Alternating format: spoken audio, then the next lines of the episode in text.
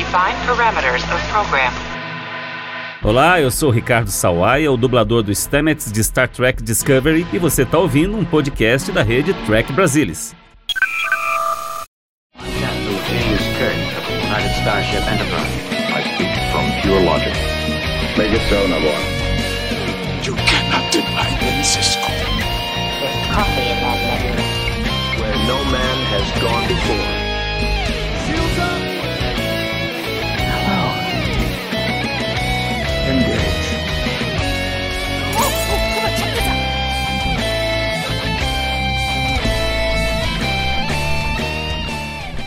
Olá, muito boa noite, seja muito bem-vindo a mais uma edição do Trek Brasilis ao vivo. Hoje vamos fazer uma brincadeira legal de montar a lista dos top 12, os 12 episódios mais destacados, mais interessantes de Jornada nas Estrelas, a nova geração, Star Trek The Next Generation. Veja, não é um exercício científico, é normal que cada um tenha a sua lista, alguns vão ficar de fora, que você talvez sinta que deviam ter entrado, outros que vão entrar você acha que deviam ter ficado de fora, é natural e é natural para nós também. A diversão é a gente ver o que vai sair nessa lista coletiva. E para montar essa lista aqui hoje comigo, estão a bordo César Lima. Bem-vindo, César. Boa noite, Salvador. Boa noite, amigos. E vou te dizer que é uma missão muito difícil você tirar 12 de 170, viu? É difícil demais. É isso aí. O Carlos Henrique Santos, bem-vindo, Carlão. Valeu, obrigado aí pelo convite, grande abraço aí, bom estar com todo mundo. E é, rapaz, é, essa lista aí é, fazer lista é um negócio complicado. É bom que a gente pode mudar de vez em quando, né? Mas vamos lá, vamos, vamos ver, vai ser divertido. É isso aí. E a Roberta Maná, bem-vinda, Roberta. Olá, pessoal. Assim, foi muito sofrido fazer essa lista. Eu tava brincando que a minha primeira lista tinham 35 episódios. Então, com lágrimas, eu cheguei aos 12 afinal. Então vamos lá, sem mais delongas, vamos começar com o top 12. Aí o número 12 e quem vai mandar o 12 é o César Lima. César, diga lá, qual é o seu 12? Opa. Então, Salvador, é... pensei aqui lá na quarta temporada é... começar com um episódio assim um pouco mais light, um pouco mais de comédia, que é o Diário de Data, né? O Data's Day. É o 11 primeiro episódio da quarta temporada. É... se você lembra bem na trama, é, o Data foi uh, convidado para ser padrinho de casamento uh, do O'Brien e da Keiko, né, uh, os personagens que depois acabam migrando para Deep Space Nine. E em paralelo a isso, ele tem, até com eco de outros episódios, né, ele tem essa missão de registrar o dia dele, né, para o comando da frota estelar, na verdade para o departamento lá de robótica da frota, para eles têm essa essa esse registro, esse log diário das atividades do Data.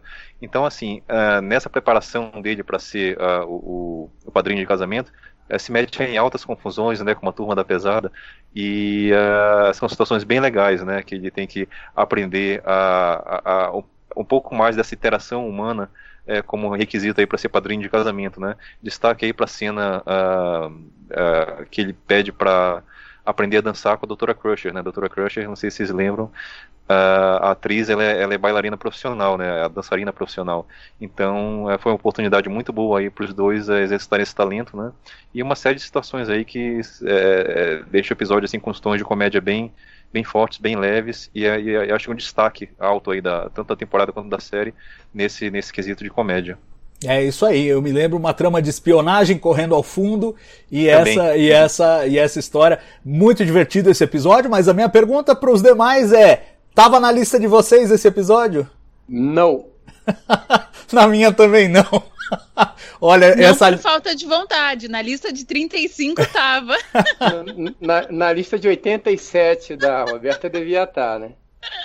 É, eu, eu, eu acho que vai ter muito exercícios, principalmente nessas, no, no, nos primeiros é, que a gente falar, vai ter muito um escolheu, o outro não escolheu. Depois no final acho que meio que afunila. E eu já vou quebrar as pernas, eu acho que de vocês, porque eu vou lançar o top 11 e o meu top 11 vai também para um episódio da quarta temporada. Family, família é a continuação, o desfecho ali de é, é, Best of Both Worlds, né? O Picard foi assimilado pelos Borgs e depois de ser é, resgatado, ele precisa se recuperar e a Enterprise está em reforma na Terra e ele precisa se recuperar com a família dele. Para mim, um episódio super, super é, tocante. E a gente costuma pensar em The Best of Both Worlds como um episódio do Picard, quando na verdade eu sinto que é mais um episódio do Riker. E aí, a, a, a real tomada da questão dos Borgs com o Picard é feita nesse episódio Family. É um episódio destacado por ser o único episódio em que a gente em nenhum momento passa pela ponte da, da Enterprise, então já mostra esse tom diferente. Ele é ambientado é, a maior parte dele na Terra e é uma história muito emocionante, muito dramática entre o Picard e o irmão dele e toda aquela rivalidade de irmãos e eles meio que é, do jeito deles, daquele jeito que as famílias costumam ser, um apoia o outro e um ajuda o outro a superar esse, esse trauma terrível que foi a assimilação pelos Borgs. Aí eu faço a mesma pergunta para vocês. Estava na lista de vocês e em que posição? Uh, na minha estava Family, uh, deixa eu dar uma olhada aqui, 12, estava em sexto, se eu não estou enganado. Olha só! Mas minha... Family é um episódio que eu acho sensacional. E para mim, assim, na minha lista, não, não, não vou falar, mas depois eu falo no final. Na minha lista, o Family entrou aos 45 do, do segundo, não. porque na verdade, tipo assim, eu fiz uma lista menorzinha depois de 14 episódios, e aí hoje eu resolvi assistir antes, tipo assim, há, há 10 minutos atrás eu parei de assistir o episódio, e eu pensei assim, putz, vou ter que trocar, e aí eu tirei é. Drumhead para entrar na, Family. Na verdade, na décima segunda. Foi o meu, foi o segundo que entrou na minha lista, né? Na, foi o segundo, o primeiro, como já passou, era, é seria o décimo segundo, a Measure of Man. Ah, como assim? Eu também tá tenho uma essa, mas calma, calma, a gente vai chegar lá, a gente vai chegar lá porque esse episódio não, não tem como não estar. Mas tudo bem, o Carlão já fez uma revelação bombástica. Ele botou The Measure of a Man no, no 11. Mas é isso que eu estava falando no começo. O meu maior problema não é escolher a lista, é ordenar. Cara, Measure of Man pode ser o primeiro, tá? É, Family pode ser o primeiro, não tem como. Mas enfim, a brincadeira é essa, vamos lá. Vamos lá, e agora você vai mandar aí o top 10. Top 10, top 10 é, é The Defector. The Defector, muito The Defector bom. é um episódio que eu, eu acho que eu, eu gosto muito, né? É um episódio que ele traz de volta aí os Romulanos. Eu acho que a Nova Geração fez um trabalho legal ao, ao longo da temporada e muito sutil com Romulanos. E, e aí ele traz um almirante é, Romulano e traz toda essa trama né, do, do episódio que tem muito a ver com essas escaramuças que a gente aprendeu é, que são a base né, até da cultura romulana. Isso tudo para mim é muito interessante. Ficou muito legal o episódio. O ator que faz o almirante romulano, cara, ele manda muito bem. E aí tem uma questão que é muito emocional para mim. E aí eu usei o critério da Renata, né? Da Renata, desculpa, da Roberta. É aquilo que me, que me, me emociona, né? E para mim, que agora sou, sou pai de mais uma menina, então a hora que ele é, comenta que ele vai deixar de ver a filha dele de novo por conta daquela coisa que ele fez, ele precisava fazer. Aquilo para mim tem um peso muito grande. E a gente ainda tem de quebra o Andrés Katsoulas ainda nesse episódio. Né? Então é um episódio sensacional. The Factor para mim é, é um grande episódio de Jornada nas Estrelas e que, de certa forma, com a sutileza necessária, a diferença necessária, remete um pouquinho até o Balance of Terror com as diferenças né, de, de época e de construção de, de, de episódio. É, eu na minha lista eu tava doido para colocar alguma coisa de Romulanos e ia ser The Defector. No final, na finalíssima, caiu para fora da lista, mas eu entendo totalmente a sua escolha e apoio que ela entre com a posição número 10. Quero saber do, do César e da Roberta se tava na lista de vocês esse. Caiu na última na, versão também. Na minha entrou na de 35, mas na última versão nem. A, a, última versão que eu chamo tipo dos 14, 15 episódios, não tinha entrado. Mas eu, eu fiquei também assim, putz, como é que eu vou tirar esse episódio? é isso aí, vamos lá. Agora você, Roberta, manda aí o, a posição número 9. O 9 é First Duty que é quando a gente é, vê o Wesley na academia e aí tem todo aquele negócio do Red Squad e a gente conhece o Tom Paris. uh, então eu acho um episódio muito legal porque assim a gente não vê muito as consequências naquele momento, mas assim eu acho muito bom como eles colocam todo o, o todo o drama moral, assim, né? E as questões éticas, assim, dos adolescentes, aquela coisa dos adolescentes querendo estar num grupo. Então, acho o episódio muito, muito interessante nesse sentido. E também essa coisa da gente ver as consequências, né, do, dos atos deles. E, e aí, enfim, em Voyager, depois a gente tem uma continuidade dessa história. Então, para mim, não tinha como não entrar, porque, assim, eu acho o episódio é, a forma como ele é contado é, é, muito boa a história. A gente vai descobrindo ao longo do episódio essa toda essa é, é esse problema, assim, essa, essa coisa e, e, como o líder vai vai tentando é, fazer com que os outros não falem. Enfim, eu acho o episódio tipo assim, acho muito sensacional. Não, muito bom e é um episódio. Eita, apareceu de novo aqui a vinheta. é um episódio que ah, é um episódio que é, ele, ele é tão dramático e tão realista que há uma, há uma confusão dentro da própria produção da série sobre o desfecho do episódio. O, o Ronald D. Moore, que era o, o, roteirista, queria que o Wesley fechasse com os amigos do esquadrão e não entregasse, não dedurasse todo mundo ao final. E o Michael Piller, que era o showrunner da série na época, fala: não, o primeiro dever do Wesley é é, com a verdade. E ele tem que ele tem que entregar. A gente tem que ver o conflito dele de não querer, de estar tá em dúvida, mas no final ele tem que entregar. Os dois tiveram ali uma, uma discussão acalorada na sala de roteiristas, mas o Michael Piller era o chefe. Então o Wesley ao final entrega os seus, os seus colegas naquela atrapalhada e é um episódio que virou referência inclusive para a Academia Militar americana, né? Justamente por mostrar essa essa coisa do primeiro dever com a verdade. Então, assim, acho que cumpre bem e, e no, o Michael Piller, representante do Roddenberry, naquele sentido de, ah, olha, a gente apresenta os ideais, a gente apresenta. E, e o Ron Moore, talvez mais no lado humano, tipo, olha, não, você é um amigão seu, você não entrega, né? É, a gente vê esse debate em tela, mas no final prevaleceu a caixa do Roddenberry, como dizia o Michael Piller sobre as regras que o Roddenberry estabeleceu para a série. César Cara, ó, não tava na minha lista. Não tava. Eu, eu nem pensei nele. Mas é maravilhoso. César e Carlão tava na lista de vocês esse? Não, não. First Deus não. Nem é, você. Minha, tava na minha lista versão, de 178 é. episódios. tá, tá, tá, nos top 20, mas não tá nos top 12. É, pois é, o, o Carlão, se, a, a, se você tivesse que reduzir a nova geração à série clássica, entraria esse, né? Não, entraria, entraria. Não, é um excelente episódio e tem tudo isso que, é, que, é, que foi comentado. É que, como eu falei, é difícil, né? Você. E, e, é um episódio que, pelo menos a mim, eu tenho esse critério, assim, não, não tenho o critério da lagrimazinha que desceu no olho, né? Mas é um excelente episódio, sem dúvida. Tá certo. Bom, agora é a vez do César mandar o top 8. Legal, Salvador. É, diferente do Carlão, aí eu tenho muito esse critério da lagrimazinha do olho, né, dos, dos ninjas cortadores de cebola. E nesse, nesse contexto, é, também vocês vão me achar que eu sou algum tipo de data fílico aí, porque é um episódio do Data também, mas é da terceira temporada, episódio 16, o The Offspring.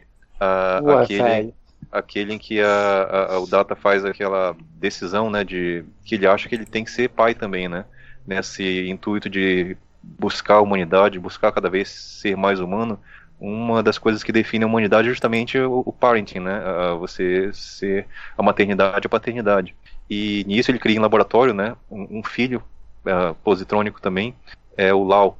Uh, o Lau, ele inicialmente é uma espécie de manequim, mas uh, ele evolui para uma forma de uma garota humana, né? É uma atriz chamada Hayley Todd, fez um trabalho excelente nesse episódio. E uh, o, o, episódio se engaja num debate filosófico, num debate ético, porque ecoando também o The Measure of a Man, né, a, a Frota Estelar também está interessada em ter a propriedade do, da, da, da, cria do Data, né, da, da, da filha do Data. E uh, o episódio segue esse paralelo entre a, a Lau é, tentando ser cada vez mais humana, interagindo com a tripulação, até ultrapassando o Data em, muitos aspectos, né, de, de, humanidade, sendo mais, mais humana que ele, que ele conseguiu ser nesse tempo todo. Uh, ao mesmo tempo que tem uma disputa, né, é, entre a Frota Estelar querendo a propriedade da, do experimento, como eles consideram, né. E o episódio tem um final muito triste, né, porque uh, é uma falha em cascata que acontece no, no cérebro da Lau, e ela não sobrevive. Uh, então a, perda do Data é sentida a perda da filha do Data é sentida não só por ele, mas por todo mundo, todo, toda a, a, a, tripulação da Enterprise, né? É, é, um, é, uma cena bem sentida, bem triste. E a gente tem só o consolo no final, né? Que o Data fala, não, mas a, todos os engramas de memória dela, tudo que ela foi, vive agora dentro de mim. Eu consegui fazer esse download dentro da minha matriz positrônica. Então, assim, mas é um episódio tocante, assim, para quem é pai, para quem é, tem a, a, um pingo de é, compaixão no, no, coração, é impossível não se emocionar. Eu, eu gosto muito. É, não, é verdade. E olha só, The Offspring estava na minha lista e estava na posição 8. Então, cravou em cima essa aí. E realmente um, um episódio, acho que do. É, é, o René Echevarria, não é? O... Não, não, é a Melina Snodgrass. É a, ah, é Melina Snodgrass, é? É, é, é, acho que é. O René. Não, não, desculpa, não, perdão. Melina Snodgrass é da. da é do Measure of a Man. É, é, esse eu não tenho certeza, mas é, posso consultar ali vou checar aqui, é, vou checar aqui nesse livro aqui. mas, mas o interessante é que é um, é um episódio muito é, importante até para o que a gente viu no futuro em Star Trek Picard. Eles pegaram essa trilha e montaram a trama da primeira temporada de Star Trek Picard em cima, basicamente, da premissa desse episódio, né? Claro, deram uma, uma torcida, uma retrabalhada, mas ainda assim é obviamente é uma, uma cria, por assim dizer, deste episódio. Quero saber da, da Roberta e do Carlão se o, o episódio estava na lista de vocês, em que posição que estava e o que vocês podem dizer a respeito dele. Vai lá, Roberta. Na minha tava em quarto lugar. É, realmente, assim, é um dos... quando eu tive que colocar, tava brincando com o pessoal, gente, tô, tô, tô quase chorando aqui de ter que colocar algum, alguma ordem nesses episódios. É, mas enfim, entrou lá no quarto lugar porque eu acho um episódio. Nossa, é, é caraca, ele tem tudo. Tem tudo que. É, é, eu acho que o César falou bem, assim, é um episódio emocionante, ele tem as questões éticas, é, ele, ele conversa com com toda a tentativa do, do Data, né? Eu acho maravilhoso. Realmente ficou em, em quarto. É, e, e, isso diz muito. você, Carlão? Paz. Agora justifica eu... sem lagriminha, porque você disse que você não tem isso. Não, eu não, eu falei, vocês entenderam errado. Falei, o meu critério é lagriminha. Ah, então tudo que tem na minha lista aqui tem lagriminha. Ah. E o Offspring estava na minha lista aqui como sétimo colocado. Eu e assim, eu assisti esse episódio hoje é, sentado ali, deitado ali no sofá com a minha filha mais nova deitada no meu peito. Eu rio de lágrima, assim, né? Não dá. É, é, impressionante como é que esse episódio consegue tocar a gente, impressionante como é que esse episódio consegue ter essa profundidade e a gente aprende não só com ela, mas assim, a gente vê o, o Data reaprendendo, né, porque na verdade aquilo também foi o processo dele de aprendizado é, que a gente não, não teve oportunidade de ver, e ele mesmo diz isso, né, eu tive oportunidade de rever, como, de, de ver como é que eu aprendi as coisas, e, e, e a defesa também apaixonada do Picard, que ele faz mais uma vez, e num primeiro momento o Picard ele é muito reativo aquilo ali, mas logo na sequência ele, e ele coloca a carreira dele em risco. Você não vai, né? E não vai porque não é assim que funciona. Enquanto eu for capitão, isso não vai acontecer aqui. Então, assim, por todos os detalhes desse episódio, tem a, essa relação do Data com a filha, essa, essa coisa da, da paternidade, a, a, a forma como o Picard se posiciona em relação a isso, é um episódio sensacional. É, pois é. Eu tava checando, o roteiro realmente é do René Echevarria e a direção do nosso querido Jonathan Frakes. Se bobear, foi o primeiro episódio é o primeiro. que ele dirigiu. É. E ele é tem, eu me lembro no episódio, ele tem uma cena só. que a Lau pega ele pelos colarinhos e tasca um beijo nele no Ten Forward. É a única cena que ele tem no episódio. E o Data chega para ele e fala: ah, quais são suas intenções com a minha filha, né? é isso aí. Bom, agora se o César mandou o 8, eu vou mandar o 7. E o 7 da minha lista é da quinta temporada, Cause and Effect, episódio do Brandon Braga, que antecipou em alguns anos é, Feitiço do Tempo e, e, outros, outros filmes correlatos em que a gente tem a repetição do mesmo ciclo de novo e de novo e de novo e de novo. É, que eu saiba, foi a primeira vez que se viu isso numa, numa produção de destaque, assim, de, de, de ficção científica ou fantasia, e é uma premissa extremamente cativante. É, o episódio em si é muito intrigante, ele já começa com a destruição da Enterprise, e aí você volta e assiste a cena do poker, e você vê. É, tem até uma história engraçada que o pessoal assistindo é, na, na, primeira exibição achou que o, o estúdio tinha feito uma bobagem e tinha colocado o episódio de novo a partir do primeiro bloco, porque o segundo bloco começa exatamente com a mesma cena, claro, com outra com outro take, e aí é interessante ver como eles fizeram um exercício super delicado de não se tornar repetitivo, apesar do tanto de repetitivo que tem a história, mas teve alguns, alguns da audiência que falaram, oh, tá errado isso aí, isso aí eu já vi. e até entenderem que realmente fazia parte do episódio, levou um tempinho. Acho, acho uma premissa fascinante, um daqueles high concepts do Brandon Braga, em que realmente ele acertou a mão e entrou aqui na minha posição no número 7. Quero saber de vocês se entrou na lista de vocês e se sim, em que posição. Vai lá, César. É, entrou aqui na nona posição. É, é, um exercício de execução perfeita, né, de direção. Você vê as pequenas diferenças e como é, de um de um loop para o outro se evolui um pouquinho na, na história. É, sempre com uma diferençazinha entre o, um, um, uh, um, take e outro, né, que um bloco e outro. Cada bloco é, um, é um loop. E assim, é onde o Dia da Marmota encontra a Enterprise, né? É, como você falou bem aí, é a primeira a, produção visual que, que eu me lembro, né? Dessa, dessa questão de loops, infini, loops é, repetidos. É, ficou consagrado aí no filme do Bill Murray, né? O, é, como chama? Feitiço é o Feitiço do do, Tempo, Tempo. Aqui, aqui no Brasil.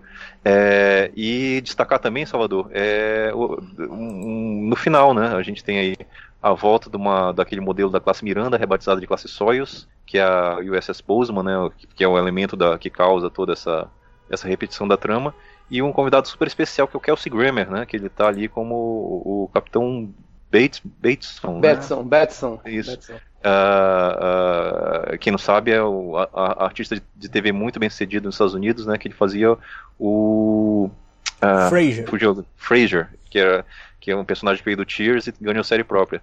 Então, é, bem-vindo ali a um cara bem de peso da televisão fazendo participação em Star Trek. É, e de novo, por aquela coisa que começou a acontecer na nova geração, eram os artistas que eram fãs. Eles eram fãs e queriam estar na série de algum jeito e achavam uma ponta. Algumas não se concretizaram. Acho que a, a- o, o episódio que eu gostaria mais de ter visto era um que foi feito pro Robin Williams e acabaram tendo que escalar outro ator. É, eu acho que é aquele do cara que finge que é que é um historiador do futuro e vi- visita a Ah, Enterprise aquele- e no final ah, ele é um trambiqueiro. Era pra ser o Robin Williams, mas aí deu Nossa. conflito de agenda e eles Nossa. tiveram que reescalar. Eu, eu, eu gostaria muito de ter, de ter visto o Robin Williams da nova geração, mas assim, de vez em quando aparecia uma estrela dessa, e pra fazer uma pontinha. O cara faz. O, o, o, o, o Kelsey Grammer faz uma pontinha no Cause and Effect. Ele aparece só no finalzinho ali quando eles conseguem evitar a, o, o desastre, enfim, e sair daquele, daquele loop temporal. Bela lembrança O do George César. do Seinfeld também não aparece? Sim. O George. Sim, ele É na faz é, TNG? em Voyager. Voyager. Ele faz o Voyager. Think Tank. Think Tank. Episódio, é, Ah, episódio de isso, Voyager. Isso mesmo, Think é. Tank. É, bom, e, e você, Roberta, tava na sua lista Cause and Effect ou não? Na, na de 35. Eu, eu queria colocar algum, algum episódio de viagem no tempo, alguma coisa assim. Eu adoro esse episódio também. Acho incrível como eles conseguem não tornar o episódio chato e cada vez dão um pouquinho mais de informação. Acho sensacional o episódio. Eu acho que realmente, assim, vocês estão cobertos de razão, que é uma, a execução é perfeita, assim, é uma história muito legal. Mas enfim, acabei colocando outro episódio que eu acho que eu nem vou falar aqui, porque acho que não deve estar na lista de ninguém. Não, calma, no final a gente vai fazer o rescaldo do que, do que não entrou no nosso top 12 aqui. Não se preocupe. Ainda vamos falar desses aí. É, vamos lá, Carlão, agora é sua vez, cara. Manda aí o, a posição de número 6. Então, a 6 eu vou ter que roubar no jogo, porque 6 era Family. Tudo bem, você pode pegar um emprestado aí, Posso, lateral. pe- posso pegar o outro então? Da, da posição. Então, eu vou pegar Drumhead. Boa. A Drumhead é um episódio maravilhoso, é um episódio que ele tem essa coisa de tribunal. É, o episódio tem atuações maravilhosas, tá? Tanto da atriz convidada quanto do Picard. E é um episódio que ele fala muito sobre essa coisa da afirmação dos direitos, assim como a Mesa Earthman era a afirmação do direito do dado enquanto ser humano, mas acho que o Drumhead ele tem essa coisa do, do, do Estado, né, de, um, é, de, de como se qual é o dever do Estado e aonde a, o, o Estado se, se, se confunde às vezes com opções pessoais e mais uma vez como o Picard se coloca e ele coloca todo o peso da, da, da carreira dele coloca inclusive a carreira dele em risco para confrontar isso é, em nome de um tripulante. Não é o Data, não é o Raik, não é ninguém. É um menino que estava lá e não, que está errado.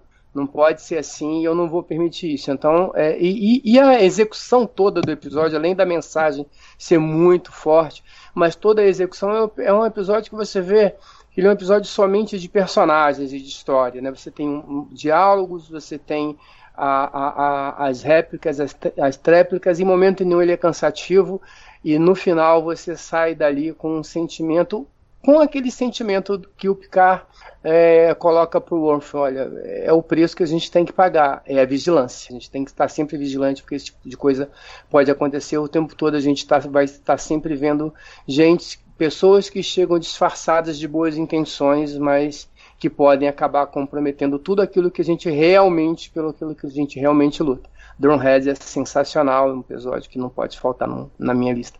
É, é. E apesar de não poder faltar na minha lista, também faltou. Mas agora não vai Mas faltar por mais, esquecimento. Mas você, exatamente, você fez justiça ao episódio que merecia mesmo figurar. Eu, por esquecimento, confesso, eu não olhei a lista de todos os episódios, eu fui fazendo meio de cabeça e não me ocorreu esse, mas assim que a Roberta fez a primeira menção a The Drumhead, eu falei, ai, tá faltando aqui. Ia ter que empurrar algum pra fora, porque ele teria que entrar. Roberta, em que posição tava The Drumhead pra você? Ele caiu pra 13 terceira, porque Ah, antes de começar também. o programa eu assisti Family. e aí o Drumhead tava na 12 segunda e eu pensei, putz, e agora? O que que eu faço? Eu tava assim, ó. Eu pensava, alguém tem que colocar. Mas eu acho que o Drumhead é um episódio que tem uma mensagem que é incrível, assim, mas esse episódio, ele sempre. Ele sempre é atual, sabe? Tipo assim, acho que em qualquer momento da nossa sociedade, a gente já. eh, a gente vê essas caças às bruxas, a gente vê esse tipo de, eh, de injustiça, né? Essa, essa vontade, essa, as pessoas quase com tochas na mão, né? Que acho que em- eventualmente, ele fala assim, né? que daqui a pouco as pessoas estão lá com tochas na mão, acho que ele faz essa, essa alusão, assim. Então é uma coisa que é muito. É uma mensagem que ela é. É perpétua, assim. Eu acho que em qualquer momento da nossa história, a gente vai assistir esse episódio e vai pensar: nossa, todo mundo tinha que ver. Esse é o tipo de episódio que todo mundo tinha que ver e tinha que tentar refletir sobre essa mensagem, né? Boa. César, tava na sua lista? Tava, tava na minha lista na quinta posição, top 5 aí da, da série, é, até mesmo por essa a conexão com os tempos atuais, né? Você ah, vê essa. Como é muito. fa- ah, Eu acho muito importante, que acho que o Carlos não falou nesse episódio, é o, é o arco do Worf. O Worf é o cara que ele é facilmente cooptado. Facilmente assim, né? É, basta você ter um, um discurso xenófobo, ah, ah, assim, é, é, preconceituoso, assim, bem é, escondido, que você, é, um cara que a gente sabe que tem um- uma boa índole, ele é facilmente cooptado. Então, assim, é, você vê como é que é, esses líderes aí conseguem é, cooptar tanta gente, né? Como é que eles conseguem seduzir tanta gente com um discurso fácil desse. Então, ah, é, tem 30 anos de episódio, mas tem muita, muita é, correlação com o que a gente está vendo hoje. Então, para mim, é, é, é, como a Roberta disse, é sempre atual e cabe aí estar sempre revisitando. E, e destaque aí para Jim Simmons, né, que é uma atriz clássica de Hollywood, que fez um- uma performance sensacional aí, é, frente a frente com o Patrick Stewart. É, é isso que eu ia falar. As performances desse episódio são uma coisa sensacional. Gene Simmons e o, e o Patrick Stewart, puxa vida, uau. É, porque você vê, é um episódio que ele se sustenta, é um episódio de tribunal, né? É, é, é diálogo, é discurso, né? É, é, é aquela coisa que assim, é, Star Trek é, é quase um radiodrama, né? O estilo padrão de Star Trek. E esse é bem assim. É o oposto de Star Wars, que é quase um filme mudo. Você não precisa nem ouvir os diálogos, você só assiste e você entende a história. É, Star Trek você só ouve, você não precisa ver, você também entende. E esse episódio se sustenta muito fortemente nas atuações, é, é maravilhoso. E o mais dramático, gente, depois de lembrar que eu esqueci desse episódio na minha lista, eu lembrei de um que eu tinha lembrado ontem, mas que eu esqueci hoje. E que eu acho que não vai entrar, mas no final a gente, a gente fala sobre isso. Agora é a vez ah, de quem que é? É o Carlão? Não. Não, eu já fiz, eu já passei. Eu fiz agora o Drumhead, Deixa eu anotar aqui. Esse foi o 6, não foi? Family, é, é o, Foi- era- foi é o seis. Foi o 6. E foi depois de mim. Agora, Então agora, agora é Roberto. Roberto? Não, mas aí. É isso? É isso. É isso, é isso Ela- sim. ela- tá ela o certo. Tá certo, é a Roberta. Que atrapalhado. Vamos lá, Roberta. Top 5. Então, ai, que feliz que eu vou falar do Dharma. eu sou apaixonada por esse episódio. É, eu acho é um episódio que fala sobre comunicação, sobre linguagem, que ele ultrapassa é, é, as barreiras de, é, de culturas, né? Eles, é, a gente vê o esforço dos dois capitães no sentido de, de se comunicar, apesar de todas as dificuldades.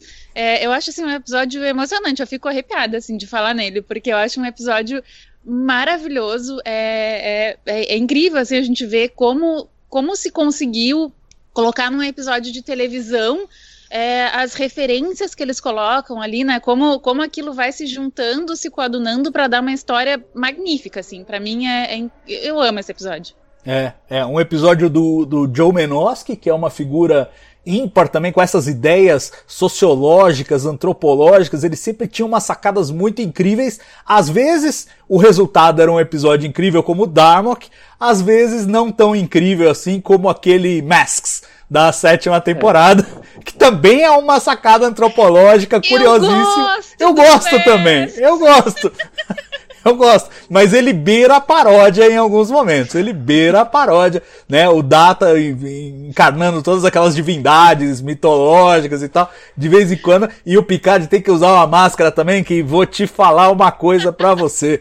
É, um, é de chorar. Mas ele, o, o Joe Menosky sempre teve essas, essas sacadas e essa Dharma que eu acho que é o, é o episódio mais brilhante é, do Joe Menosky.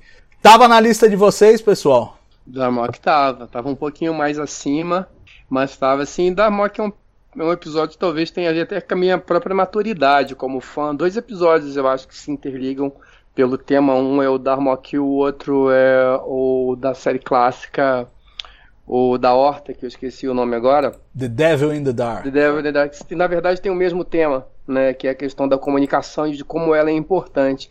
E são episódios que à primeira vista, muito tempo atrás, eu não, eu não tinha percebido quanto eles falam com o que é o coração da, da, da, da, daquilo, da proposta que Jornada das Estrelas quer passar. Né? A comunicação, no final das contas, é, é fundamental para o entendimento. Sem comunicação, não, não, tem, não, não existe evolução, não existe nada e isso é fundamental. Então acho que eh, tá, tá no cerne do que é a mensagem de Jornada nas Estrelas episódio e fala muito com The Devil in the Dark para mim. Boa. César, tava na tua também. Tava, tava um pouquinho mais acima, tava em décimo. É, e assim, o próprio monstro do planeta né, é, é uma alegoria, um avatar para essa dificuldade de comunicação entre os povos. Né? Então, uh, foi muito feliz aí o roteiro nessa, nessa, em colocar esses elementos, né? E destacar também o próprio ator que faz o Capitão Alienígena, né? O Paul Winfield, que, gente, que ele é veterano de jornada, né? Lá em Star Trek 2, A Ira de Khan, uh, o Capitão Terrell, né? Clark Terrell, e foi, foi, foi uma boa dinâmica e uma boa é, química com, com o Picard, com o Patrick Stewart. Então, tava na minha lista assim, top 10. É, e é uma metáfora incrível, né? Até pelo sacrifício, ele está disposto a perder a vida para estabelecer comunicação, né? Quer dizer, é, é e, e, acho que fala muito, de novo, de uma forma mais sutil do que de The Drumhead, mas fala muito dos nossos tempos também, que eu acho que é essa questão perene de você estabelecer o diálogo com o outro. E às vezes você, como você tem idiomas diferentes, formas diferentes de estruturar o pensamento, você não consegue chegar no outro. E aí o sacrifício que ele tem que fazer, que eu acho que é o sacrifício que todos nós hoje precisamos fazer para tentar restabelecer é, a comunicação nesse mundo fortemente fraturado que a gente vive e ele, e ele faz isso de uma maneira com metáfora maravilhosa. É um episódio incrível que não estava na minha lista. Até porque, é, só complementando um pouco, assim, que, que o Salvador estava comentando, né? É, eu acho que é muito fácil a gente. É, a gente não falar com quem pensa diferente, né? Então, é, imagina nesse caso, assim, nesse caso eles mostram essa coisa toda, né, de todos os sacrifícios que vocês estavam comentando, né, que eles fazem para conseguir passar por essas barreiras, né? E a gente hoje num mundo que está hiperconectado, que a gente tem todas as condições de escutar o outro, de refletir, a gente prefere é, ficar nas nossas câmaras de ressonância, a gente prefere ficar escutando só quem fala igual e a mesma coisa que a gente, né? E então é muito é, é, muito legal, assim, sabe? Mais um episódio que, que pode ser revisto a qualquer momento e que sempre vai ter alguma coisa para nos falar. É isso aí, Darmok Gilad em Tanagra. Picar e é isso aí. Ó, vamos entrar agora na reta final. Vamos para os quatro, os quatro é, primeiros e o top 4, top 4, quem abre é o César. Manda aí, César. Beleza, Salvador. Vamos lá para a quinta temporada. Quinta temporada, episódio 25, The Inner Light, uh, a luz interior, né? Uh, a Enterprise se depara aí com uma sonda alienígena uh, que deixa o Capitão Picard inconsciente e ao mesmo tempo que se passam poucos minutos ali na ponte, né, onde o, o Capitão Picard está sendo atendido pelo corpo médico, é, interiormente, no, no pensamento dele, ele vive uma vida inteira, acho que se não me engano, 45 anos, uh, onde ele, num planeta alienígena, com pessoas que ele não conhece, não conhece a princípio, ele é casado, ele tem uma esposa e vive numa vila ali meio primitiva, né? E todo, tudo que o Picard nunca teve, família, é, esposa, filhos, é, ele consegue viver nessa vida. Então uh, é um episódio muito tocante porque uh, ele nos confronta com a nossa própria humanidade, né, com a nossa própria mortalidade também. Então é, é difícil você não, não se emocionar junto com o Picard, principalmente no desfecho, né, quando ele volta a, a, a, ser quem ele era, mas carregando toda, toda aquela, aquelas lembranças, aquele, aquela carga emocional de ter vivido uma vida inteira naqueles poucos minutos. Então uh, é, é, pega muito no emocional das pessoas justamente por isso, porque confronta elas com a própria humanidade, com, a, com, com, o que é ser humano na verdade, é ter esse sentimento de, de continuidade, de, de, de paternidade, de, de acolhimento. Então uh, é, contrasta muito com a carreira do Picard militar, é, solteiro, com, a, carreira dedicada à frota, você ter a, a vida paralela que ele viveu é, dedicada à família, aos amigos e à, à comunidade pequena ali onde ele estava inserido. Então, é, gostaria inclusive de ter deixado esse episódio uh, um pouco mais para cima, mas não, não, não, posso correr esse risco. É, Inner Light tem que estar no nosso top 12 aqui. e você não corria risco nenhum, porque ele estava na minha lista na primeira posição. Na primeira posição. Eu acho um episódio absolutamente fantástico, não só pelo trabalho que ele faz com o Picard, que a gente destaca muito, mas assim, a parte com o Picard é muito legal, mas é uma coisa que destoa um pouco, digamos, do formato Star Trek mais tradicional. Mas eu acho que ele tem um ingrediente que retorna para esse formato tradicional de Star Trek, que é o conceito de ficção científica muito legal por trás da história pessoal do Picard, que é o fato de uma civilização moribunda tentar de alguma maneira se perpetuar, mandando uma sonda para o espaço que vai transmitir as lembranças do que é ser um membro daquela comunidade. Eu acho isso absolutamente fantástico. Só de falar me arrepia, acho fantástico. Eu penso assim em coisas do mundo real, o nosso disco de ouro lá nas Voyagers, é, viajando pelo espaço interestelar e levando ali um pouquinho de Chuck Berry, um pouquinho de Beethoven, para que um dia, quem sabe, alguém no, no futuro longínquo, daqui a bilhões de anos, saiba que houve essa espécie de macaco sem rabo aqui nesse planetinha ao redor dessa estrela é, vulgar e, e, produziu essas, essas coisas todas que a nossa cultura produziu. Então eu acho, acho que o, o, a, o lado de ficção científica é muito legal e o, como o César destacou muito bem, o lado emocional, o lado de drama pessoal pro Picard é absolutamente fantástico e uma atuação de arrebentar de novo do Patrick Stewart, possivelmente sua melhor atuação na série. Eu acho, acho espetacular o que ele faz nesse episódio. Roberta, tava, tava em primeiro para você também? Também estava em primeiro.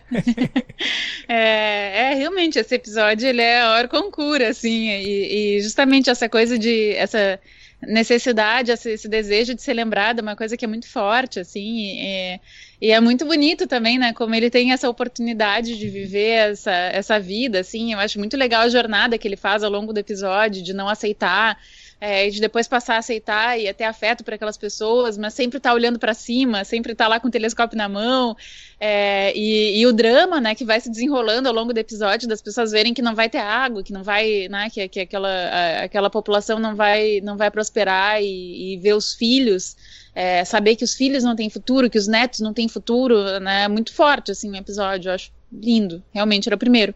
E você, Carlão? Top one. Também. Ô César, se você disser, se disser que tava em primeiro também, eu vou empurrar pra cima, pô. Não, tava em quarto mesmo. Então tá bom. então fica em quarto. Mas, poxa, três, três de nós colocamos em primeiro lugar. Carlão, fala, Eu dá uma. a gente pode trocar depois, né? Colocar o, o quarto e colocar em primeiro. Não, não, aqui a gente não, aqui não tem tapetão, a gente não muda a regra no meio do jogo, não. É, ficou em quarto, mas é, é, é de se notar que para três pessoas apareceu na primeira posição. Queria uma palhinha sua, Carlão, desse episódio antes da gente passar adiante. É difícil dizer mais o que vocês já falaram. Acho que ele é sensacional e, e assim, tem, é, o apego, né? Que a, gente aprendeu e, e, o Picard ele sempre foi um, um, personagem, talvez dos capitães além da vida, o maior além da vida, né? E, e ele sempre foi um, um, um, um personagem acima de qualquer erro. Tá? Isso tem muito a ver com, com o personagem, com a personalidade dele. Mas esse, esse episódio dá uma, além de tudo que vocês falaram, dá uma dimensão muito humana para ele. Né? Eu acho que ele até ressignifica um pouco o que é o Picard. Acho que depois desse, desse episódio, a gente passa, eu pelo menos passo a ver o, a pessoa, o ser humano, o Picard, uma pessoa capaz de ter uma família, uma pessoa capaz de, de olhar para o crescimento de um filho, de orientar uma filha, de ter essas preocupações com o crescimento pessoal e ter essas preocupações com a sua comunidade, com a vizinhança, com tudo aquilo que um, uma pessoa comum precisa ter, mas são sentimentos genuínos, necessários e, e que nos definem, eu acho que dão uma, um sentimento, uma, uma noção de humanidade para o Picard que eu acho que só aumenta demais o tamanho do, do, do personagem para mim. Então é, eu acho que é um, é um dois um, dos uh, episódios fundamentais assim para a gente entender essa essa persona do Capitão Picard. Pois é, e ainda tem a flauta, né? É, Aquele toquezinho nossa. maravilhoso. E, é, e, tem, e, tem, e tem ecos em outros episódios, né? Se me engano, Lessons mais por frente, que ele, que ele uh, retoma essa flauta. E assim, só para não ficar feio aqui, gente, é, top 4 aqui pode ser em qualquer ordem, tá? Sim, é... não, não se preocupe, César.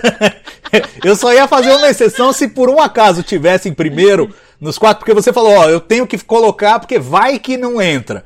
Então, não, mas... eu queria saber, mas não, tá, tá, tá justo. E eu acho que realmente chega nessas quatro primeiras posições é, é, é o top 1 aí. São todos top 1. Na verdade, a gente ainda é. vai ter uma outra, quando a gente terminar essa lista, vai ter outra lista desse tamanho, ou quase desse tamanho, com episódios que poderiam estar nessa lista, porque não, não, tem, não tem jeito.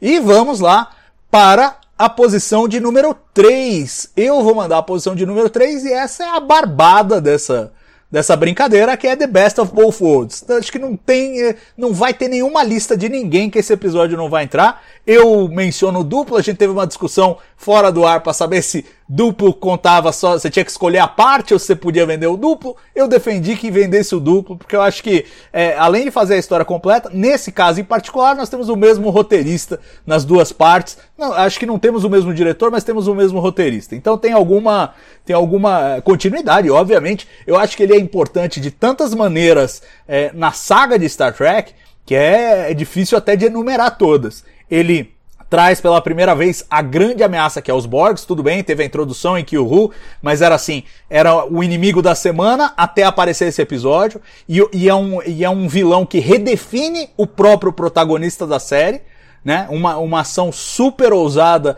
é, para uma época em que não se fazia continuidade nas séries, e eles falam, olha, vai ter esse trauma terrível, que vai acometer o Capitão Picard, que vai transformá-lo é, de forma definitiva. E isso se reflete em outros episódios, não de, com uma continuidade tão é, consistente como a gente aprendeu a, a ver nas, nas, nas, séries posteriores e com a evolução da televisão, mas ainda assim era um, um evento de grandes consequências. Ele é soberbamente bem realizado é, e até mesmo a parte é, que o pessoal não, não, costuma não elogiar muito, que é o desfecho, aquela coisa do, do, do Picard dar a dica pro Data, mandar os Borgs dormirem, eu acho muito bem sacada. Eu acho assim, o Michael Piller escreveu a primeira parte falando, olha, Problema de vocês, como é que resolve essa história? Tá aí, ó, o Picard tá assimilado, se vira aí.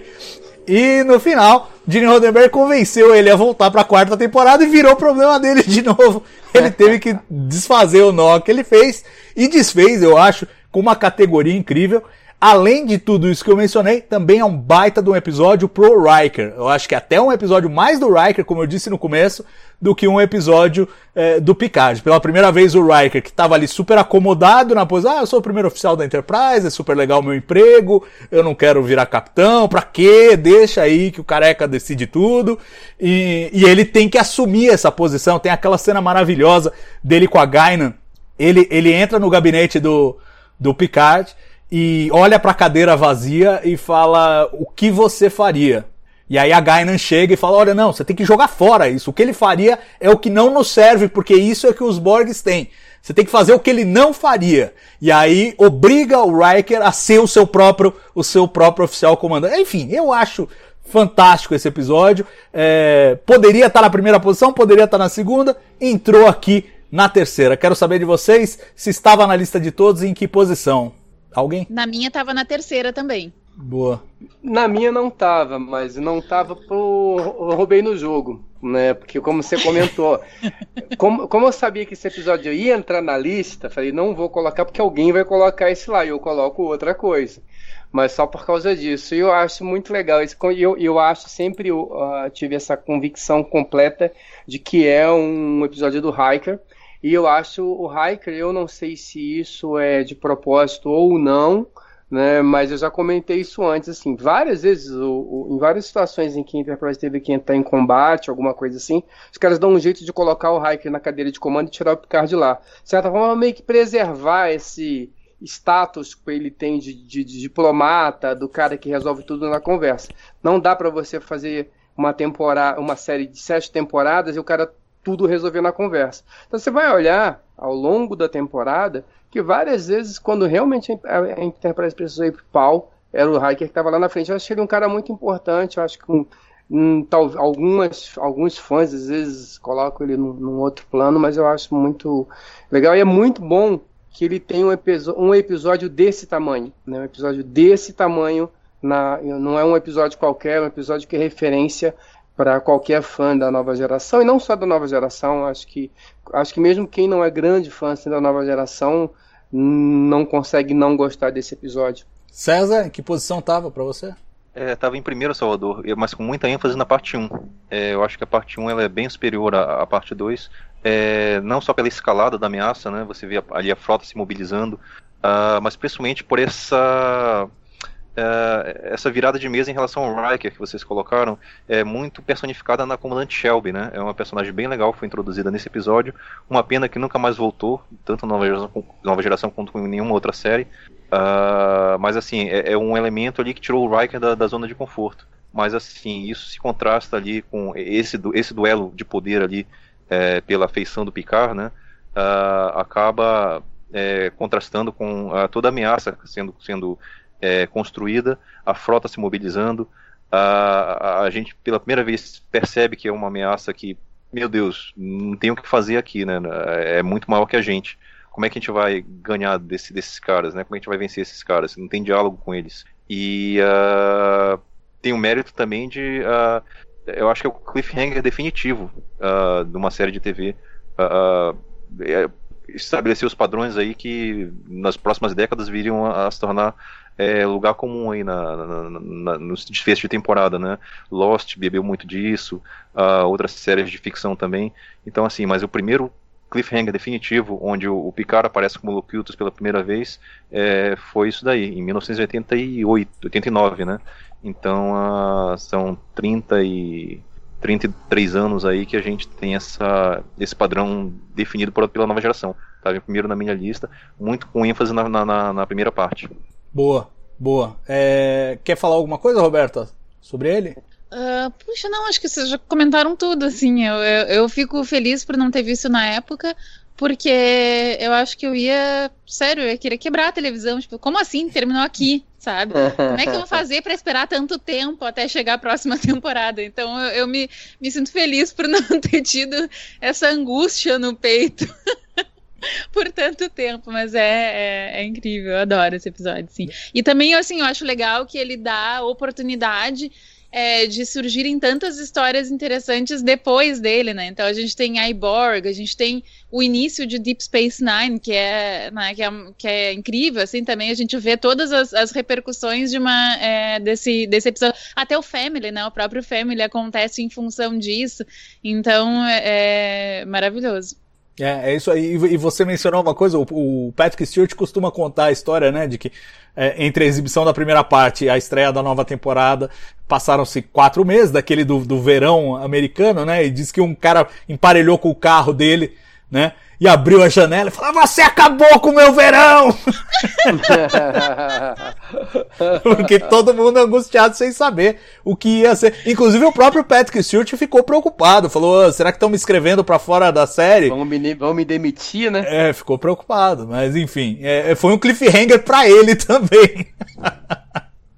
é isso aí, gente. Vamos agora então para a posição número 2 com o Carlão. Carlão que deu essa trapaceada, nem colocou o Best of Both Worlds na lista dele, porque sabia que a gente ia pôr. Vamos ver o que, que ele nos reserva para a posição número 2. Aí eu vou roubar no jogo 2, que agora, assim, eu, como fã da série clássica, eu não posso deixar de colocar Relics nessa lista. Tá, é um episódio que eu tenho um carinho muito grande por ele, eu acho que é uma participação muito bacana do nosso bom e velho engenheiro Scott, ah, e é um episódio que tem um, uma sensibilidade grande do Picard em relação tanto à questão do, do, do, do Scott quanto da questão da, da, obsolescência dele, de como ele se sente obsoleto e da necessidade que a gente tem, né, e todos nós temos de nos sentir úteis e, e como é que isso funciona na, na, na mente de cada um.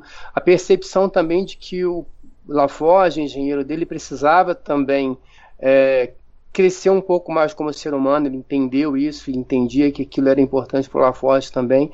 A questão do conceito também de ficção científica, como o Salvador lembrou em outros eventos, em outras situações da tal da esfera Dyson, que é um conceito interessante para a história de ficção científica.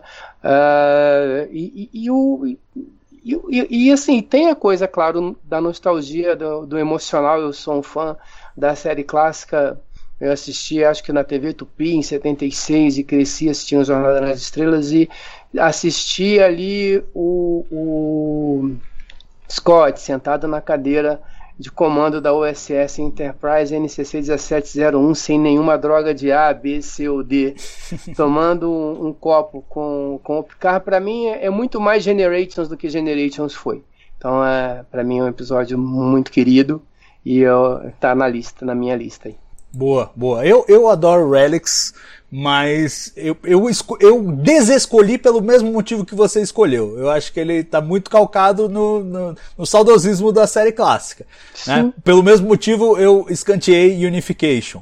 É, eu gosto, mas eu acho que, pô, né, é roubar, é como diz você, Carlão, é roubar no jogo. Você põe o Spock no episódio, você eu rouba reconheço. no jogo. Você põe o, o James Durham como Scott, você rouba. Mas eu gosto. Mas eu, se Fala, fala, pode falar. Mas se você me permite, assim, concordo com você em gênero, número grau, mas eu não coloquei Unification e não colocaria. Eu vejo Helix para mim num, num, patamar acima de Unification. Unification para mim é só saudosismo, não é ruim, longe de ser ruim, pelo contrário. Mas ele, ele não tem essa vibe toda que tem o Helix para mim. Ah, e, e, eu, e, eu, e eu gosto do, do, destaque que você fez pro Relics, porque eu acho que assim, justamente, podia ser só, ah, um episódio que a gente traz o Scott. Isso já carrega o episódio. Mas não, é um episódio sobre uma questão. Ele realmente aborda um tema e aborda um tema de forma muito consistente, essa questão da obsolescência, do, do pessoal que vai ficando mais velho e vai perdendo contato ali com a sua própria relevância e ao mesmo tempo a necessidade de inclusão dessas pessoas. É, é, uma, é uma discussão que vai se tornando cada vez mais mais é, significativa conforme a, a, população vai envelhecendo mais e a gente tem mais e mais pessoas na terceira idade e, e o Relix lá de, à frente da curva já fazendo fazendo essa discussão é, é uma bela escolha eu reconheço mas não estava na minha estava na sua Roberta Não, ele estava na lista de 35, mas na de 12 não. E você... Eu gosto muito do episódio também, mas. E você, César? Tá, tava na minha assim, na posição número 6, e destacando tudo isso que o Carlos já falou, né? É contraste esse, esse drama é, da. É, o próprio carisma do, do James Durham, né? É, mas trazendo essa história de dele se, de, se sentir relevante, de uma pessoa de terceira idade tentar uh, de, desesperadamente, né, é, é sentir que faz a diferença em alguma coisa, mas é, isso contrastando com o conceito de ficção científica hard, né, que é a, a, a esfera Dyson, é uma questão bem interessante que a gente não, não, não vê tanto assim ser abordado em, em outros shows, né, em outras, em outras séries. E uma pena também que uh, não teve continuidade, né, ficou só nesse episódio e não, não se falou mais nisso. Mas é, é, eu gostei muito desse contraste e principalmente o Carlos falou a questão do saudosismo, você, mais de 20 anos depois, você fazer aquela recriação da ponte da, da, da Enterprise clássica, né? Isso bem antes de é, Deep Space Nine fazendo o episódio dos Pingos. Foi a primeira vez que a gente teve aí essa, essa, esse, essa vislumbre, né? Do que era a ponte da série clássica depois que a série clássica acabou. Então, uh, o fator saudosismo, o fator é, ficção científica hard e o, esse drama humano da, da, da, obsolescência, de você sentir que é, precisa ser útil, é, eu acho que uh, uh, torna o episódio bem relevante, sim. Boa, boa. Roberta, agora sobrou para você o rojão. Você tem que mandar o número um da nossa lista de hoje. Então, o meu número um era o Inner Light. Então agora eu vou dar o número dois, que é Measure of a Man. Que ia ser um absurdo se, se não aparecesse. É, então, Measure of a Man é mais um episódio de, é, de, de, tribunal, assim, adoro episódio de tribunal. e esse episódio para mim é muito especial porque, assim, claro, eu, eu comecei a assistir Jornada é, por TNG, e, e, é um episódio da segunda temporada, né? Então, é, lá no começo, assim, eu já me apaixonei por todas as discussões, assim, é, é, eu fui vegetariana por bastante tempo, então eu estudava bastante, lia muitas coisas sobre, é, é, sobre a ciência, né? Então, para mim, assim, naquele momento, não lembro agora se eu era, eu acho que ainda era vegetariana naquele tempo que eu assisti, sabe? Eu olhei assim, nossa, aquilo, sabe? Tipo, todas aquelas discussões que eu lia nos livros sobre os direitos dos bichos, eu tava vendo. Então, assim, para mim foi muito. É, e continua sendo sempre um episódio interessantíssimo, assim, por todas as discussões que ele, que ele traz de, de ética. Né? A gente tem o Maddox, que é aquele cientista. É, super é, driven, né? O cara, cara, ele tem aquele objetivo e ele, né? Ele, ele quer atingir, quer botar o nome dele na história como o cara que, é, que cria esse, é, esse monte de, de novos é, datas e, e a Gaina, ela tem falas extraordinárias no episódio. É, é maravilhoso, assim, o episódio é maravilhoso. É, eu, eu curto muito a discussão que ele faz do, do, da conveniência da desumanização, né? Como, como é conveniente em alguns momentos você falar, ah, não, esse pessoal nem é gente, né? E, e, infelizmente, de novo, é outro tema que me parece, me parece muito relevante, muito atual, para a época que a gente vive. Acho que sempre foi e sempre vai ser, porque o, o, o, ser humano tem essa tendência tribal, né, de se fechar em torno do seu grupo e olhar o outro como alguém menos, menos digno de, de respeito, ou de direitos, ou de, é, ou de proteção. Né? E esse episódio faz uma discussão muito fina. Você mencionou é, o, o, a conversa com a Gaina, como a Gainan conduz suavemente o Picard a concluir que era uma discussão sobre escravidão e, e, de uma forma muito maravilhosa e ainda com a potência de você ter o Whoopi Goldberg e, e Patrick Stewart fazendo uma cena sobre escravidão. É, é, não é não é qualquer série, não é qualquer programa que tenha uma coisa dessa. Eu, eu concordo inteiramente com você. Tava na minha posição número 2 também. Calão, você roubou de novo ou tava na sua lista esse? Não, tava na lista, mas como eu falei, a minha defesa, assim, o meu problema com a lista é, é ordenar. Para mim era tudo top 1. Ele tava lá em 12 lugar, mas porque eu tinha que colocar em algum lugar, mas tá, se ele quisesse colocar ele em primeiro também colocaria, porque ele é sensacional por tudo isso que vocês falaram, a atuação da UPA, a atuação do Picard, e, e, e, e, além de toda a questão do drama de tribunal e, e da discussão, em relação à, autodeterminação do data como, como, como ser senciente, ele ainda consegue ter algumas pitadas de coisinhas laterais, tipo, ah, a gente percebe que o Picard teve um relacionamento com a Drag e que ela depois fritou ele na corte marcial lá da Stargazer e ele isso não é bem resolvido. A gente tem aquele toque do Hiker na hora que, a, que ela, em, olha, você vai ter que ser o, o, o cara da acusação. Cara, mas ele é meu amigo e tal. E é muito legal quando você ouve o Hiker falar isso, e você lembra que lá no primeiro episódio da nova geração, ele era um cara que fazia né, ah, o Android, chamou ele, chamou, ah, você é o Pinóquio, é, porque você é melhor do que nós. Como é como assim você quer ser ser humano? Então assim tem várias pequenas coisas nesse episódio além dessa mensagem que é fundamental que fazem dele um, um, um episódio maravilhoso. É isso aí. E você, César? Tava na sua? Tava na posição 2 também. É, é, o primeiro grande, clássico da nova geração, né? Se você for pegar o run da série ali, é o primeiro episódio que me fala: Meu Deus, essa série é fenomenal. Então, assim, você não tinha essa percepção antes o que o potencial que a nova geração pode chegar com aqueles personagens, com aquele enredo, com aquela história. Então, assim, é, destaque para vocês que falaram. Patrick Stewart excelente, mas o, o, o Frakes também está muito bem nesse papel da acusação aí. Então, uh, acho que até não caberia a eles, se for pensar bem assim, né? Na, na, Isso é uma aberração jurídica, na é, verdade, mas deixa para lá. Mas, assim, é, é, trouxe mais esse elemento de drama aí, de, de o cara estar tá ali a contragosto e, e, e cumpriu o dever, né? Então, assim, é, mas a, a, discussão sobre a, a, humanização, desumanização, da autodeterminação, né, do, do, do, do a ciência do data, é, é. É um, é um, dilema filosófico, uma questão ética que, que repercute, que é eterna. É, é, é como você falou, sempre falou, sempre foi é, natural do ser humano ter essa, essa desumanização como arma, né? E requer muita evolução, muita muita inteligência você enxergar o outro como uh, também uma pessoa uh, que merece respeito, que merece toda consideração, tem todos os seus direitos também. É, é um clássico. É. E eu acho legal também as repercussões que ele tem depois ao longo da série, não só de, de TNG, né? Que daqui a pouco a gente tem lá, o, acho que é Dr. Dog, não, é Dear Outer, eu não me lembro lá de Voyager, mas enfim, que tem aquele do, é, do Doutor.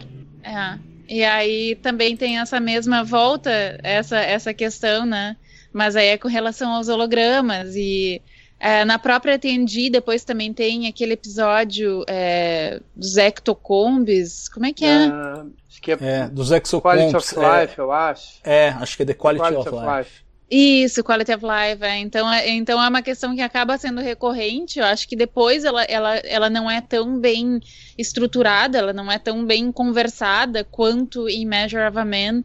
Mas eu acho que ele dá o, o começo, assim, ele dá o start nessa, nessas discussões. Eu acho muito legal. É, e, é, e, é, e o que eu acho que ele faz de. Desculpa, Carlos. O que eu acho que ele faz de maravilhoso é, é não só fazer essa discussão mais é, superficial da questão da inteligência artificial, de como a gente deve ou não deve encarar a inteligência artificial, dar direitos a, a máquinas pensantes, eventualmente, mas é, tem essa, é, ele vai também nesse aspecto mais profundo que é o processo geral de desumanização, de separação, de outroização, né, de colocar o outro ali em outro em outro patamar. Eu acho que esse é um episódio que faz essas duas, essas duas leituras. Os demais, é verdade, fizeram esse mesmo tratamento em Voyager com, com é, acho que é Flash and Soul e depois, e depois esse Author Author, é, discutindo a, os direitos dos, dos, dos, hologramas, né?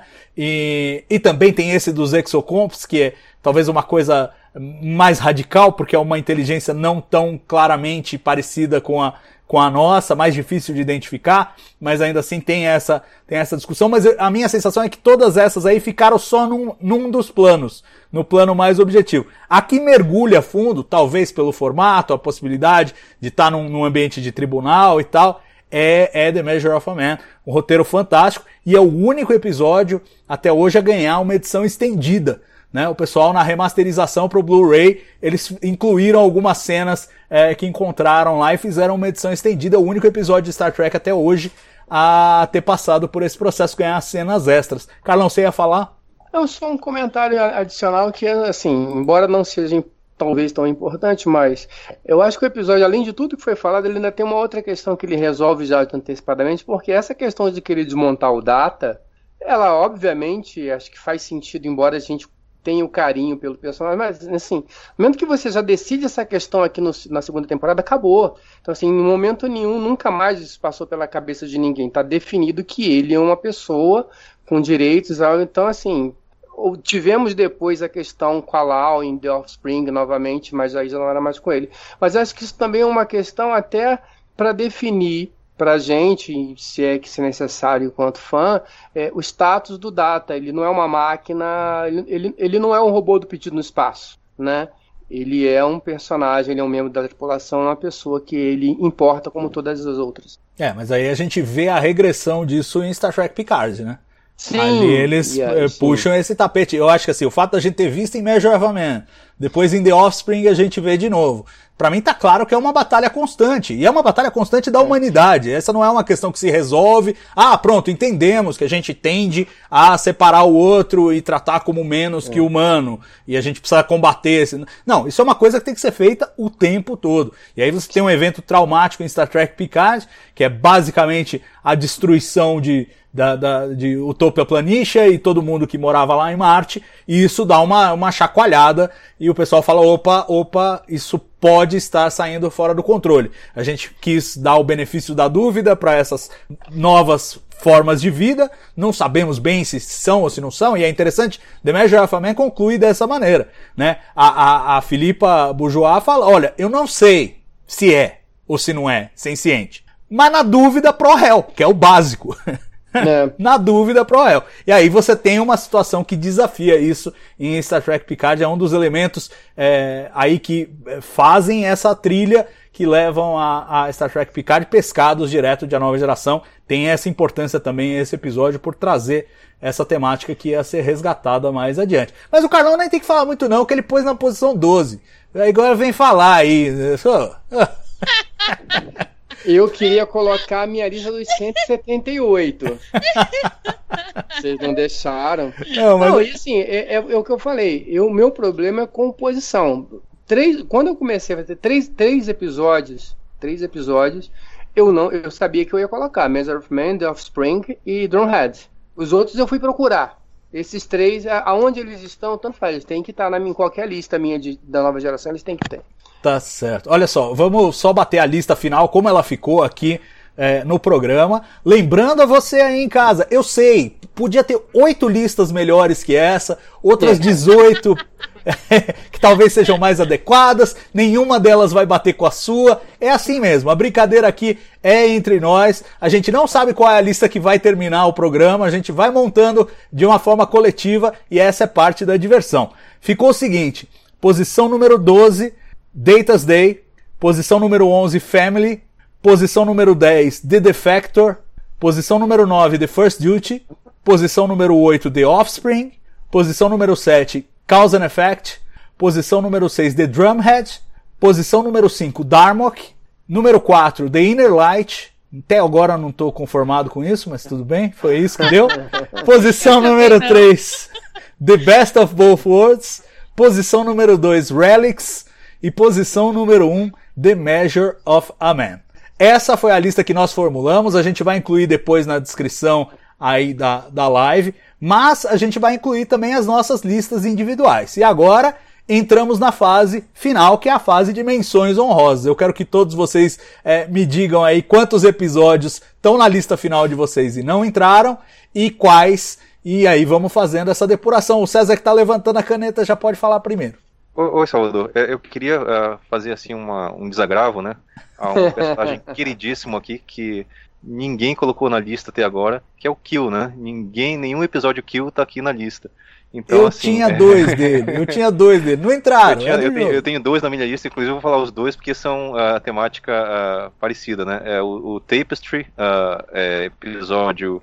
Ah, é, sexta temporada, episódio 15, é trama, né, em português, aquele em que ah, o, o Picard eh, tem a chance, né, de voltar no tempo pelo Kill e não ter o coração dele eh, agredido lá pela lâmina do Nausicano. Então, assim, é, tra- traz um debate legal, né, de que, na verdade, os momentos ruins também são parte do que nos, nos define, né, como pessoas. Então, só o Kill aí para proporcionar esses momentos, né, o céu do Picard, na verdade, é o Kill. Eu me recuso a acreditar que o pós-vida possa ser. É, e junto dele tem o All Good Things, né, o final da, da, da, da, série, ah, em que o Kill tem uma participação muito, muito, muito importante, né, em conter aquela ameaça lá, e só ele, com a interação junto com o Picard, né, com que ah, é, o que o liga como aliado completo né, do Picard para tentar é, resolver essa, esse problema, né? E no, nos, nos dá esses presentes, né? De, de ver o Picard tanto lá no um pouquinho antes da série começar, quanto é, 20, 30 anos no futuro, né? Já no final do século 24, é, é, já bem mais velho, né? Com, e a gente tem um, um vislumbre também do como que é, qual foi o destino da um destino possível para os membros da tripulação.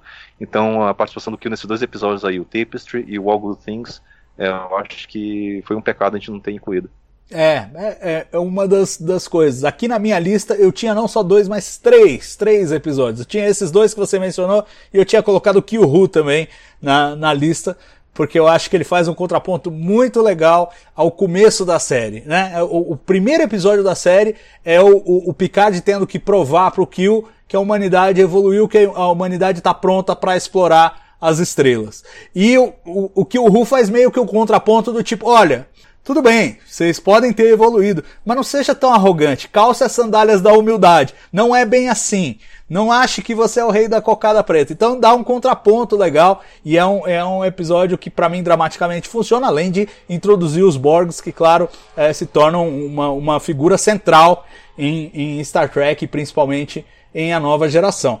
Mas aí, César, alguém. Bom, vamos ver então, vamos ver o, o kill aqui, como é que apareceu na lista do pessoal. Da Roberta, tinha kill?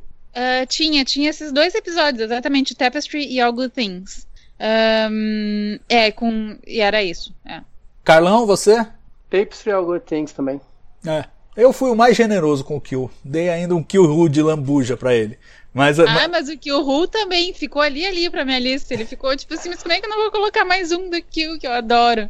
É, não, é, o Kill é uma figura maravilhosa, né? O John DeLance, como ator, é, dá vida ao personagem de um jeito é, incrível. E, e, além do que, é, é um personagem que, assim, ele tá mais pro lado da fantasia do que da ficção científica, mas ele permite essas explorações é, mais, mais sofisticadas é, de questões filosóficas que eu acho que é difícil de você fazer se você não tem uma entidade como ele. O, o César e o, e o Carlão lembrando o começo de Tapestry que o Picard morre e ele fala, não, isso aqui é o céu e eu sou Deus. O que eu falo para o Picard e o Picard, não é possível, não é possível que isso seja verdade. Eu me recuso a acreditar que a existência seja tão imagina, errada. Nessa... Imagina o Picard passar toda a eternidade com... Maravilhoso. É, César, além desses dois, que mais que ficou de fora aí na sua lista? É, é só mais um, Salvador. É, lá no final da lista, décimo primeiro, eu coloquei o é, episódio da quarta temporada, The Wounded. Uh, o décimo segundo, né? É uma introdução formal, praticamente, dos Cardassianos na série, né? Já com o próprio Mark Alaimo em, em, outro papel, né, que é o Gulma Sets, mas a, o importante mais do episódio é, é, lidar com questões de preconceito, né?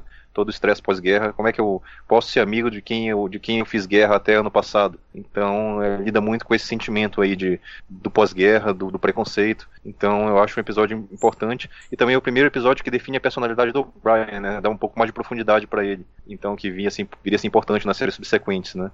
Então, The Wounded estaria aí no, no meu top 12. Boa, vou aproveitar para falar aquele que eu tinha pensado ontem e acabei não lembrando hoje nem de cogitar para a lista, que está encaixado com esse, que é o Chain of Command. O duplo em que o, o Picard é torturado pelos Cardassianos realmente é outra contribuição muito importante da nova geração, é essa formulação dos Cardassianos. The Wounded é um episódio maravilhoso e mostra a, a é a primeira vez que eles realmente usam o O'Brien para valer como um, um personagem central ali da, da série, né? Até então ele era meio periférico, aparecia uma cena ou outra, mas ali ele realmente é central e o episódio é, é muito bom mesmo. Tava na Aliás, lista. falando, falando no O'Brien, hoje eu tava lembrando que. Tava assistindo o Family. E aí lembrando que o. Nossa, não lembrava disso, mas enfim, o O'Brien reclamando da família dele pro Worf. E aí ele disse que uma vez ele pegou o pai dele correndo na volta de uma mesa atrás de uma enfermeira. Lamentável. Tá, era só esse. eu precisava tirar Dependendo da idade, você tem que perdoar. É igual falava que o Stan Lee corria atrás das cuidadoras lá também. Pô, deixa, o cara tinha 90 e tantos, deixa ser feliz. tem que ter uma licença para essas pessoas. Mas enfim, isso é outra discussão para outro momento. É, Carlão, algum desses chegou perto aí? Cardassianos? The Wounded também. The Wounded. Tava, era o meu décimo primeiro, tudo isso que o César comentou. E ainda tem essa relação legal aí do Ben Maxwell com o Miles O'Brien, porque assim, o The Wounded, o, o, o Ben Maxwell bem pode ser o cara que deu errado, que tomou uma decisão errada. Né? Por exemplo, ele não é, e é isso que é legal, porque o Ben Maxwell ele não é um ele não é o, vilão, ele não é um é o cara que ele está convicto de que ele está fazendo a coisa certa, ele está fazendo aquilo que ele tem que fazer.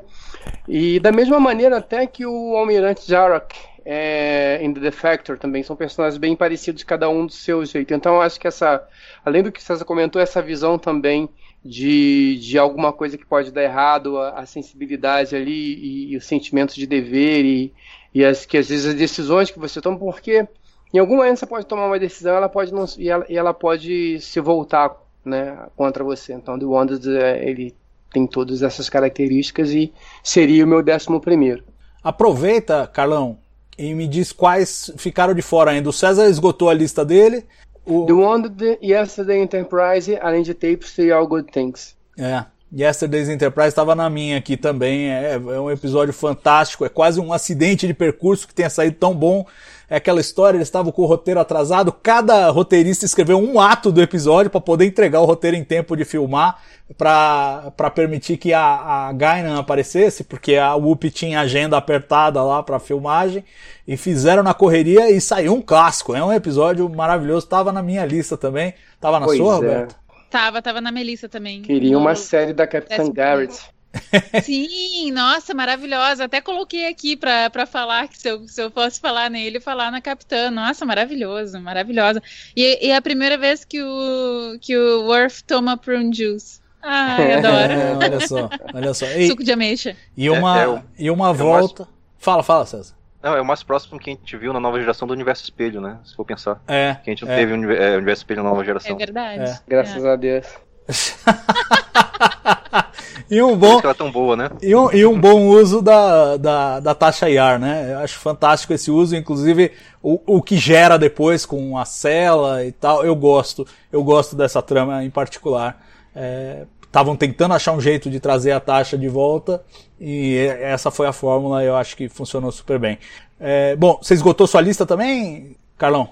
Sim, sim, é isso. O restante acho que tá tudo aqui. Só isso, acho que ficaram faltando da minha lista é isso. Wonder the Acid Enterprise, Tapestry, All Good Things. Roberta, o que, que, que, que falta aí da sua? Pra mim faltou Sarek, Iborg e Unification. É, Sarek é, enfim, não, não, tem, assim, eu acho um episódio muito, muito lindo, assim, a, a, a forma como eles conseguem é, trazer o, o Sarek, a, a humanidade do Sarek à, à tona, né? É, Unification, tá, eu vou contar pra vocês, tá? Unification não tinha entrado na lista de 12, tinha entrado na de 14, mas já que já que, Já que, falar, já que o Carlão roubou pra caramba hoje, você vai roubar um pouco também, né? Isso. E a Iborg é um episódio que eu amo de paixão, é, que tem essa ressonância né, de toda a história do, do Best of Both Worlds, então é, também tem toda uma discussão ética e de como novamente o Picard se coloca, coloca a sua carreira em risco, é, e não que eu concorde necessariamente com a, com a decisão dele, na real, acho que Acho que eles já sabiam que os Borg eram uma raça que não tinha, não tinha como é, conversar com eles, não tinha, não tinha racional suficiente. Acho que não você teria sido... vai defender que eles tinham que ter promovido o genocídio dos. Borgs, é isso? Não, eu, eu, eu vou junto com a, vou, vou preso junto com a Roberta. Vocês são Mas eu acho doido. que ainda assim eu acho, eu entendo a situação, eu entendo o racional do Picard, entendo é, essa, essa vontade da federação de. E também acho que também vai ao encontro de toda a ideia que a federação ela tá aí para tentar a redenção e tudo mais, sabe? Então, tá, eu acho bonito, assim, eu acho bem legal. Mas na real, eu acho que ele fez errado, mas, mas acho, acho legal que ele tenha feito tudo que ele estava ao alcance dele, inclusive colocando a carreira dele é, para fazer o que ele achava certo. A Bic do César tá ansiosa pra se É. manifestar. Não, eu só queria dizer que o Iborg eu acho bem legal, do jeito que você falou, Roberto, mas eu acho que ele é, é um pouco enfraquecido pelo desfecho que a gente vê depois em Descent, Descent, né? Acho que fala assim. É, E, e no próprio, ah, na série do Picard também. Então, assim, me, me dá um, um pouco de desânimo com o Iborg, que eu acho que ele ele é muito bom, mas perde depois com a, a, a continuação da história. Então. Uh. E, e uma pergunta pra vocês: vocês não gostam de episódio Klingon, não? Ninguém colocou nada? Da... Então, Não. e- eu, olha só, a minha lista foi exaurida por vocês com uma única exceção. Faltou um episódio que entrou na posição 12 na minha lista e é Sins of the Father. Que é o, o, o- episódio da terceira temporada em que o Worf tem que lidar com a acusação contra o pai dele de ser um traidor é, em favor dos Romulanos. Ele descobre que na verdade foi o pai do Duras o traidor, mas por uma questão de conveniência política ele tem que aceitar a descomendação e ele é excluído do Império Klingon. Eu gosto muito desse episódio pelo significado que ele tem é, em termos da, da, da franquia como um todo, da, da definição dos Klingons. Os Klingons eram uma coisa meio, ah, nós somos uns, uns guerreiros. É, Era tipo a definição do Kill, né? Era um microbrain e era isso. e, e, e, e esse episódio traz uma camada muito sofisticada da cultura Klingon, da- das questões políticas, da corrupção que corrói ali o império. É, eu acho um episódio fantástico em termos de construção de mundo. E ele entrou nessa lista porque, pra mim, assim, em algum momento a gente tem que lembrar do Worf. O Worf é um personagem é, absolutamente fundamental para a nova geração e depois para Deep Space Nine. E não reconhecê-lo seria, seria injusto, por isso ele entrou na, na posição 12 da minha lista. E foi o único episódio que nenhum de vocês até agora tinha mencionado. Todos os outros que não ficaram na nossa lista coletiva, é, vocês já tocaram. Era o Who, Iborg, All Good Things, Tapestry, Yesterday's Enterprise e, e é isso. E é isso. Então quer dizer, com isso a gente exauriu a minha lista de 12, a lista de 12 do César, a lista do 12 menos 5 do, do, do Carlão e a lista de 14 da Roberta. Faltou algum, Roberta? Ou não? Não, era isso. É isso aí. Então, Eu só tirei o Best of Both Worlds Unification, gente, tá? Não é Ó, 12 então menos 5. 14 também. É 12 foram menos 14 pra 14. ti. é, então E tá bom. Pra falar do, só pra dizer, do César, eu, na última hora eu tirei o Ethics, que eu acho que é um episódio legal do. Ah, legal. legal. Ai, muito bom. Eu também fiquei assim pra colocar. Ethics eu acho que é um episódio muito forte. É. É, pois é. É porque eu- a, a série toda é incrível, né? A gente fica. Nova geração é incrível, vamos rever, vamos rever toda. É, eu acho, eu acho que é por aí mesmo. Eu acho que a sensação que sai do Barba do Raio, é né, assim. cara? Tá aí dá- ó, a possibilidade, vai junto com o pessoal do Barba, que olha, os episódios que são bons vocês vão gostar, os que são ruins vocês vão morrer de rir. Sim. É, não, pois é, e realmente merece essa revisita exaustiva, porque a nova geração tem muitos episódios muito bons. A gente faz um, um esforço aqui que é divertido, acho que, não sei se vocês gostaram, eu gostei muito, é divertido bater esse papo, mas é, é necessariamente injusto. Não há como fazer justiça com 12 episódios a uma série como a nova geração. Então a gente faz o nosso melhor, a gente leva esse papo e, e- e espero que o pessoal em casa tenha se divertido com essa conversa e com essa lista. E convidamos você a fazer o seu exercício. Faça você a sua lista de 12, vê como é fácil. Sele- Selecionar só 12. Você vê que bom que é. Coloca, pode, pessoal pode comentar nos comentários aí, pessoal que tá na live. Pode, coloca depois nos comentários do grupo lá a lista de vocês. A gente vai dar uma olhada pra ver se a gente está muito distante do pensamento do pessoal aí. É isso aí. César, Carlão, Roberta, muito obrigado pela companhia. E muito obrigado a você aí em casa, que fez aí esse exercício, esse passeio pelas sete temporadas de A Nova Geração, com os 12 episódios de maior destaque. Um grande abraço para vocês e até semana que vem. Tchau! Captain James Kirk of the United Starship Enterprise. I speak from pure logic. Make it so, Nabor. You cannot deny them, Cisco. There's coffee in that nebula. Where no man has gone before.